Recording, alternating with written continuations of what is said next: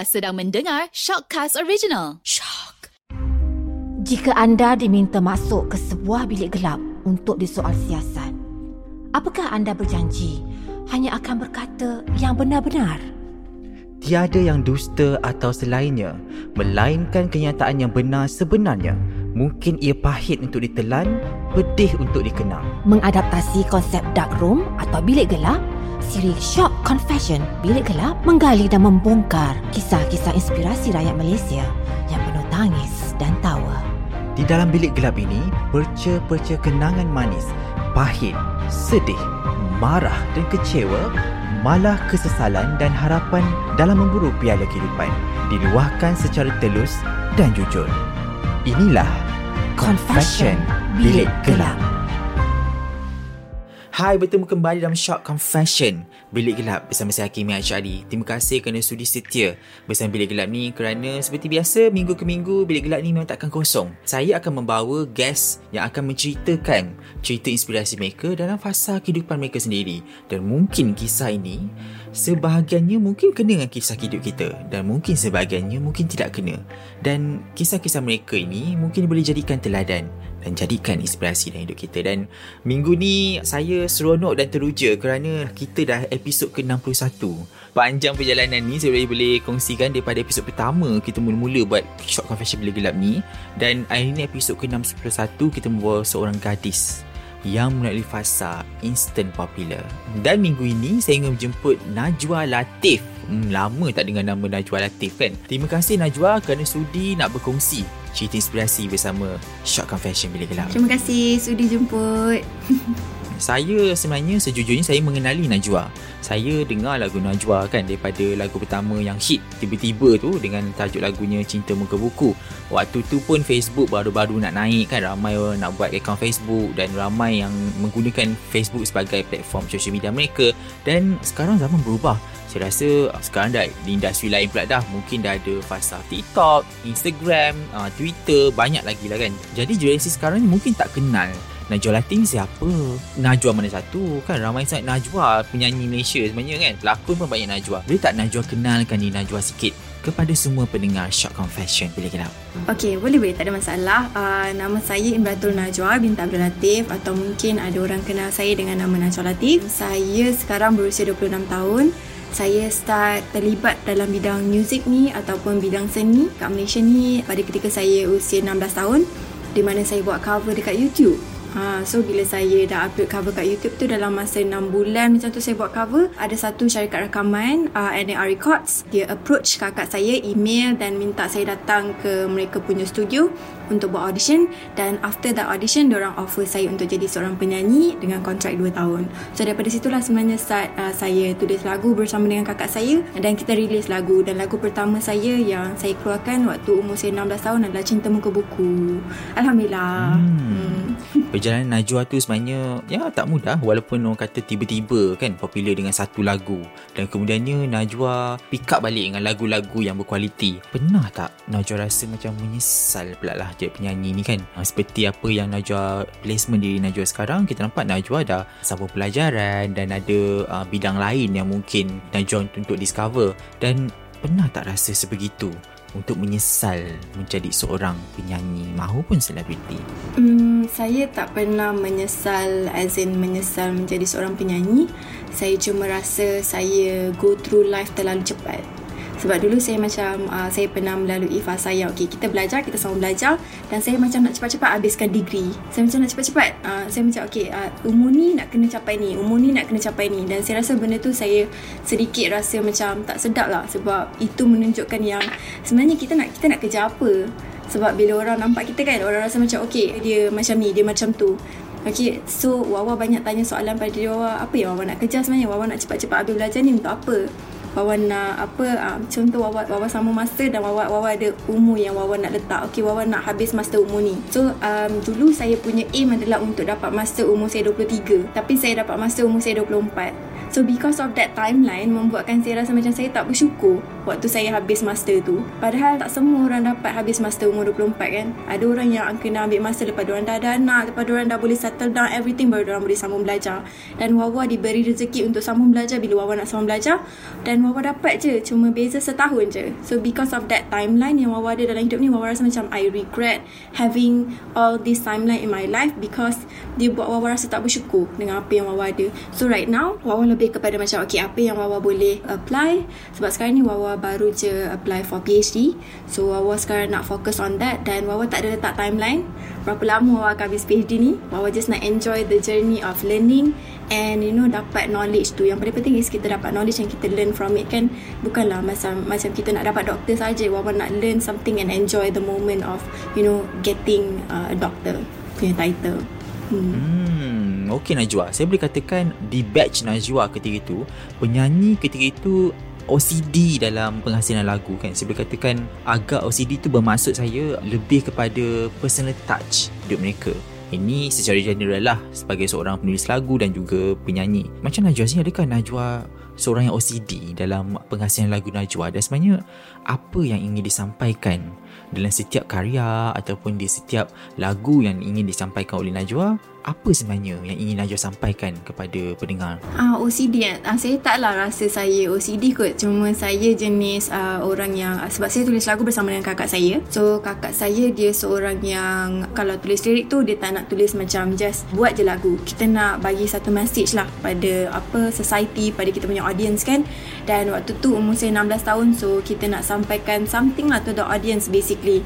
Dan uh, as I grew older dan semakin dewasa ni saya macam tekankanlah pada kakak saya dan kakak saya pun setuju di mana kita nak cuba inject positivity dalam setiap lagu tu dan untuk orang nampak setiap lagu saya tu dia, dia bukan pada angle macam percintaan antara lelaki dengan perempuan je. It can be macam love in the form of family members among family members kan. So benda-benda macam tu lah yang kita cuba injectkan dalam setiap lagu tu. Cuba masukkan uh, elemen positivity dalam lagu kita dan untuk orang nampak yang yes saya promote love tapi love tu boleh nampak daripada banyak angle. Itu saja. Hmm, bercakap pasal soal cinta kan? Kita nampak banyak Najwa aim lagu-lagu cinta kan? Lagu tentang percintaan, relationship. Jadi untuk Najwa sendiri Saya tak ada nampak pula Najwa reveal kisah cinta Najwa Di dalam uh, mana-mana social media Ataupun Najwa juga tidak uh, menyatakan cinta itu seperti mana. Saya nak tahu perspektif Najwa tentang cinta Adakah cinta tu perlunya ada kasih sayang Perlunya ada rasa macam berpasangan seperti mana Najwa pun tak pernah juga kan reveal siapa pasangan Najwa. Apa makna cinta bagi Najwa? Okay, kalau cakap pasal love ni sebab uh, parent saya, mak ayah saya, uh, saya datang daripada family yang mak ayah saya bercerai. Okay, so um, when it comes to love, I take love seriously. That's one. Number two, uh, macam mak saya, dia menerima kami, adik-beradik, seadanya kami. Sebab kita orang empat adik-beradik perempuan. Dan uh, macam semua orang tahu, untuk menjaga anak perempuan ni sangat susah dan mak saya kena deal dengan kami ya. Semakin dewasa kena deal dengan perangai kami setiap seorang kan. So love is all about um, you know sacrifice, you know um, being able to sacrifice things that we love in order for us to jaga apa yang kita ada. So benda-benda tu uh, saya nampak dalam dalam ibu saya. And I think uh, the best thing about love is that kita belajar untuk menerima seseorang tu tanpa meminta apa-apa return lah. Kita tak minta untuk mereka bagi balik apa yang kita dah bagi tu. Itu yang saya nampak dalam ibu saya dan saya cuba nak ada benda tu dalam diri saya juga. Not only to the person that saya suka mungkin ada di dalam banyak segi dalam kawan-kawan dalam adik-beradik saya sendiri. So love tu dia banyak lah dia banyak. Dia kena kena sentiasa bersedia untuk adapt dengan segala changes yang ada dalam hidup ni. Itu pun sangat penting bagi saya when it comes to love. Sebab love ni kita tak stick to satu benda je kan. Love ni dia ada banyak. So kita tak boleh tengok love tu okay kat situ je. Love tu kita akan kat situ je. Kita akan melalui banyak perubahan macam mana saya nampak mak saya go through life macam mana ayah saya go through life so daripada situ saya belajar yang love is all about you know adapting to the changes yang kita akan hadapi dalam setiap fasa dalam kehidupan kita ni hmm. hmm. Okey Najwa, saya rasa bilik ni macam terang sikit walaupun yelah kita dalam keadaan gelap ni. Saya gelapkan sikit bilik ni. Okey, saya nak tanya Najwa, jika kehidupan ni boleh diubah masa, diputar balik masa tu, kan? Apa yang mungkin Najwa nak ubah dalam hidup Najwa? Ataupun sebenarnya Najwa rasa macam tak payah, tak payah ubah apa-apa. Najwa okey dengan keadaan Najwa pada hari. Macam mana Najwa? Saya rasa saya sangat selesa dengan apa yang saya lalui sekarang. Saya tak ada apa nak ubah. Kalau boleh putar balik masa pun, saya rasa saya akan lalui fasa hidup saya macam ni juga. Saya rasa macam dari segi saya sebagai seorang penyanyi pun, saya pernah lalui fasa yang orang semua kenal saya. Saya pernah lalui fasa yang orang semua tertanya-tanya di mana saya. Ada orang yang question whether saya apa orang kenal ke tak kenal ke. Saya rasa saya suka untuk lalui fasa-fasa ni sebab dia membuatkan saya nampak yang okay, this is how I see life. Wawa tak boleh nampak life ni semua benda macam fairy tale. Wawa tak boleh nampak yang kalau Wawa susah, maksudnya akan sentiasa ada orang yang selamatkan Wawa. I need to see life in a way that if there's anything happen, Wawa yang sendiri kena selamatkan diri Wawa and I should be there for the people around me, especially my family. Itu yang Wawa macam rasa sangat Wawa pegang sampai sekarang. Whatever happens, I want to be there for my family. Hmm. Hmm. Okey Najwa. Najwa di usia muda dah ada lagu kan, dah join dah hiburan. Masa tu dapat exposure yang sangat besar ketika itu. Dan ini satu benda yang mungkin orang, orang akan fikir, eh Najwa ni sebenarnya family dia macam mana? Dia orang kaya ke kan? Ada kan ada perspektif begitu. Jadi, boleh tak Najwa ceritakan sikit tentang family Najwa? Bagaimana Najwa membesar?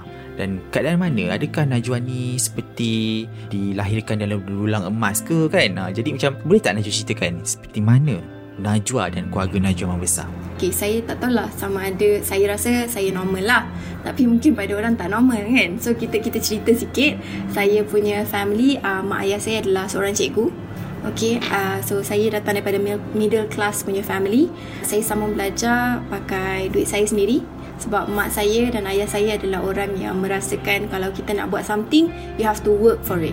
So uh, kalau dari segi saya macam beli uh, kereta ke apa Saya work on my own and bought it myself. So memang tak ada apa yang macam Okay mak ayah saya diorang bagi. Contohnya macam belanja makan uh, Sediakan apa yang sepatutnya diorang sediakan sebagai ibu bapa Yang minimum basically yang minimum. Tapi sebenarnya benda tu sangat maksimum lah bagi saya sebab walaupun mak ayah saya bagi contohnya macam okay pelajaran masuk sekolah. Okay because of that pelajaran saya macam rasa okay saya nak go for I want to further my studies. Nak nak belajar lagi bagus lagi. Dan macam mak saya dia dia cuma letak aim mak saya nak saya dapat degree. Sebab waktu tu saya tak nak belajar. So mak saya letak yang okay Wawa kena ada degree at least degree mama tak kisahlah Najwa Latif tak Najwa Latif mama nak ada degree. Sebab tu tu saya tak nak belajar. Uh, dan bila mak saya letak itu saya macam okay I want to achieve that so that I can make make my mom happy dan pada saya blessings tu sangat penting. Dan because of that saya macam rasa okay bila saya dah dapat degree I think I can try more. I want to try something challenging. So sebab tu saya try untuk sambung master dan sekarang ni saya macam rasa okay dah habis master saya nak challenge myself lagi untuk sambung PhD pula. Sampai mana saya boleh habiskan benda ni? Saya nak belajar saya nak tahu ha, tu satu. Um, dari segi family punya environment uh, family saya sangat supportive. Walaupun mak ayah saya bercerai tapi adik-beradik saya sangat supportive. Ayah saya sendiri sangat supportive sebab dulu macam saya belajar main music pun ayah saya yang hantar. Ayah saya yang masukkan sebab ayah saya adalah seorang yang percaya. Ayah saya bukan orang yang just percaya pada akademik. Dia percaya yang okay, kalau akademik tak tak jadi what happen next. Dia nak tahu apa apa backup plan. So ayah saya yang masukkan kelas music sebab dia percaya yang okay, kalau belajar ni wawa tak okay at least orang boleh ajar gitar. Mengajar orang main gitar. You see so ayah saya adalah orang yang sentiasa ada backup plan. Dan mak saya adalah orang yang prioritizes uh, education. So saya rasa because of these two saya jadi orang yang um, bukanlah kata balance sangat tapi sedikit lah. Somehow saya nak cuba untuk dapatkan apa yang ayah saya nak apa yang mak saya nak. Sedikit sebanyak. Sebab saya rasa dalam hidup ni apa-apa pun kita nak buat mak ayah kita happy kan? So macam tu je lah. Basically saya bukan anak orang senang. Saya anak orang biasa-biasa je. Hmm, saya nak tanya satu soalan yang mungkin agak general. Untuk semua industri tidak makna pada industri hiburan ataupun nyanyian saja. Pernah tak Najwa rasa macam nak compare diri Najwa dengan orang lain. Pernah tak Najwa rasa macam, eh aku ni macam, kenapa aku tak cukup bagus? Kenapa aku rasa dia lebih bagus daripada aku? Pernah tak perbandingan ini menjadikan Najwa down? Dan pernah tak perbandingan ini juga menjadikan Najwa rasa bangkit tu untuk kembali membuktikan sesuatu pada seseorang ataupun membuktikan sesuatu pada diri Najwa sendiri dan macam mana Najwa bangkit daripada situasi ini? Um, saya rasa soalan tu sangatlah soalan yang sangat bagus. Thank you for asking me that question. Uh, tak ramai orang nak tahu pasal benda-benda tu kan. Kalau tanya saya, saya rasa sebenarnya yes. Uh, daripada saya umur 16 tahun, semenjak saya libatkan diri dalam industri muzik, saya sentiasa bandingkan diri saya dengan orang lain yang membuatkan saya kurang bersyukur for being who I am. Sebab bila kita macam rasa, um, macam saya rasa rupa saya okey tapi bila saya tengok orang lain, saya macam, eh kenapa tak cantik macam orang tu? Uh, kenapa tak pandai macam orang tu? Kenapa tak boleh bercakap macam orang tu? Kenapa uh, badan saya macam ni? Kenapa badan saya tak kurus macam orang lain? You know ada je benda yang Wawa akan question myself. But at the same time how I overcome it would be um, it's okay. I have my own pace sama juga macam Wawa letak timeline tu kan Wawa rasa benda tu sebenarnya sangatlah tak tak valid. For me to do that sangatlah macam tak tak cukup. Dia sebenarnya tak bagus untuk kita buat benda tak healthy sebenarnya. Untuk kita macam compare diri kita terlalu banyak. It's good untuk kita sedar diri tapi terlalu banyak sangat macam self aware macam oh dia bagus sangat kita tak bagus. Ni kita terlalu banyak sangat merendahkan diri pun tak bagus juga pada Wawa dan Wawa rasa it's good that kita cuba untuk balancekan benda tu dengan rasa it's okay kita ada pace kita kita slowly. Kalau Wawa rasa Wawa macam tak live a healthy punya lifestyle dari segi berat badan ke apa Wawa try untuk reduce kan slowly. Wawa tak perlu nak nampak cantik macam mana orang lain nampak cantik. I can be uh, in my own definition of beauty by just being who I am and be happy and be comfortable about it.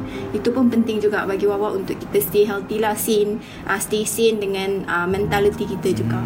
Hmm. Hmm. Okey Najwa, ini adalah soalan lazim yang biasanya saya akan tanya pada semua guest saya pada bilik gelap ni dan sebenarnya ketika saya nak tanya soalan ini saya akan gelapkan lagi bilik ni. Bermakna tiada lampu, tiada apa-apa cahaya pemasuk dalam bilik antara kita berdua saja. Dan boleh tak Najwa ceritakan jika hari ini adalah hari terakhir Najwa hidup kat dunia ni? Apa perkara yang mungkin Najwa ingin berterima kasih dan kenapa? Saya rasa the one yang deserve everything kat dalam dunia ni adalah mak ayah saya. Anak-anak nangis. Saya rasa they deserve, they deserve everything. Mak ayah saya sentiasa ada dalam doa. Saya rasa dia ada reason kenapa saya ada di mana saya berada. Uh, tak kisahlah saya ada dekat bawah ke dekat atas ke mak ayah saya saya saya percaya mak ayah saya sentiasa doakan saya doakan adik-beradik saya saya rasa kalau macam even dari segi belajar pun saya rasa kalau mak ayah saya tak doakan saya probably perjalanan ni tak semudah ini Uh, so saya rasa alhamdulillah saya bersyukur saya nak saya naklah mak ayah saya tahu yang I really appreciate them and I really want to give my best untuk kedua-dua ibu bapa saya. Hmm. Okey Najwa, saya boleh katakan Najwa dah rasa banyak dalam kehidupan ni ya. Dah merasai fasa satu, rasa senang, rasa susah, rasa popular, rasa sendu, rasa sebagainya. Tapi definisi kejayaan tu berbeza dari setiap orang. Ada yang menilai kejayaan tu kena oh aku kena rumah besar, aku kena ada boyfriend handsome ataupun mungkin aku ada lagu yang yang popular untuk menjadi seorang yang berjaya dalam kehidupan. Jadi jadi apa mana kejayaan bagi seorang Najwa Latif? Okay, um, saya rasa kejayaan bagi saya adalah bila kita happy dengan apa yang kita buat doesn't matter whether kehidupan kita tu kehidupan yang ada duit banyak ke ada duit sikit ke sebab pada saya um, ada kerjaya yang stabil dan kita happy it's very important dan buat apa-apa pun yang kita buat belajar belajar elok-elok kita cuba untuk ada masa untuk family kita dan at the same time kita happy doing that. Saya rasa benda tu sangat penting dan itu adalah apa kebahagiaan bagi saya untuk kita rasa uh, cukup dengan apa yang kita ada dan untuk kita happy buat apa yang kita buat itu adalah kebahagiaan hmm. bagi saya. Hmm. Okey Najwa, saya boleh katakan Najwa ialah seorang yang melalui fasa instant popular kan. Uh, tiba-tiba popular satu lagu letup dan letup-letup lagi. Jadi pernah tak rasa kejutan budaya? Uh, kan tiba-tiba popular ni kan tiba-tiba rasa macam uh, ada peminat kan. Pernah tak ada fasa tu Najwa? Dan uh, mungkin mereka di luar sana juga saya rasa sekarang lagi lah banyak platform kan. Dulu ada Facebook dan sebagainya je. Uh, sekarang kita dapat lihat TikTok. Kita tak buat konten TikTok jadi popular. Dan apa yang mungkin nasihat uh, Najwa kepada mereka yang dalam fasa yang sama seperti Najwa? Dan apa yang mereka perlu lakukan mengawal diri mereka menjadi diri mereka yang lebih baik. Okay, macam saya, saya kurang dapat experience macam culture shock ni sebab bila saya masuk dalam industri, bila saya masuk syarikat rakaman NR Records dulu, saya diberi seorang manager Okay waktu tu Dan Abang Azari yang Hakimi kontak tu Itu adalah manager saya daripada awal Daripada start saya Daripada umur saya 16 tahun. So bila Abang Azari yang Macam jaga saya Bawa saya Dia yang macam memang bawa saya Daripada saya tak ada kereta Sekarang saya boleh drive sendiri. So dia lah orang yang macam ambil saya Daripada rumah Kadang-kadang hantar balik Johor Dengan bos saya semua Dan dengan kakak saya. So uh, Abang Azari dan kakak saya ni Memang akan sentiasa ada dengan saya. So because of them Saya rasa sedikit sebanyak Saya kurang Dapat culture shock tu Sebab mereka sentiasa monitor apa yang saya buat. Kalau cara saya bercakap itu tak tak elok atau cara saya bercakap tu sebenarnya saya tak bagi the right answer, diorang akan tegur lah. Diorang akan cakap Wawa jawab tadi tak okey. Wawa jawab ni patutnya Wawa jawab macam ni. Wawa bukan jawab macam ni. Tadi Wawa tak jawab soalan. Manager saya dan kakak saya akan bagi tahu dan diorang akan sentiasa macam nasihatkan lah apa yang saya patut you know learn daripada setiap experience saya saya lalui daripada umur saya 16 tahun lagi. So because of those things yang saya experience awal, so kadang-kadang saya kena marah bila saya salah jawab. Kadang-kadang bila saya salah nyanyi, saya kena marah. Saya tak layan orang baik saya kena marah. So benda-benda tu sebenarnya mengajar saya untuk appreciate life better. Dan macam sekarang ni bila saya nak menjawab soalan kan saya akan sentiasa fikir sebab kakak saya manager saya even mak saya sendiri pun ingatkan bila kita bercakap kita bukan just bawa nama kita Okay, saya bawa nama family saya, saya bawa nama orang keliling saya, semua sekali. So, saya kena sentiasa berjaga-jaga. Bukan cakap benda yang boleh menyakitkan hati orang. Bercakap tu uh, ikut ikut suka hati saya je nak cakap. Saya kena sentiasa fikir orang sekeliling saya lah. Bukan just fikir diri saya seorang. So, because of that, saya rasa macam untuk dapat culture shock ni sangat tidak mudah untuk saya. Sebab saya dimonitor sentiasa daripada awal. so, because of that, saya macam ni je lah. Uh, daripada dulu saya macam ni, sekarang masih macam ni je. Cuma biasa dulu tak pernah cakap sangat. Sekarang, okay mungkin lah boleh lah cakap sikit-sikit.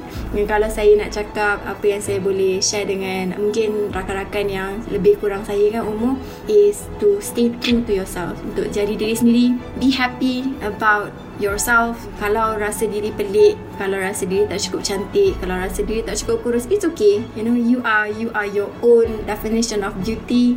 So you make the best out of you. Tak perlu jadi macam orang lain you just be you and insyaAllah hopefully everything goes well for you dunia dan akhirat insyaAllah. Amin. Hmm, terima kasih Najwa kerana sudi setia bersama Bilik Gelap ni. Dan terima kasih juga kerana kongsi cerita inspirasi ni kepada pendengar Short Confession Bilik Gelap. Terima kasih juga Kimi sudi bercakap dengan saya malam ni. Thank you very much. Dan saya boleh katakan walaupun bilik gelap ni namanya gelap, tapi dengan cerita-cerita inspirasi mereka inilah memberi pencerahan, memberi satu fasa yang berbeza, perspektif berbeza tentang kehidupan dan teruskan setia bersama Short Confession Bilik Gelap.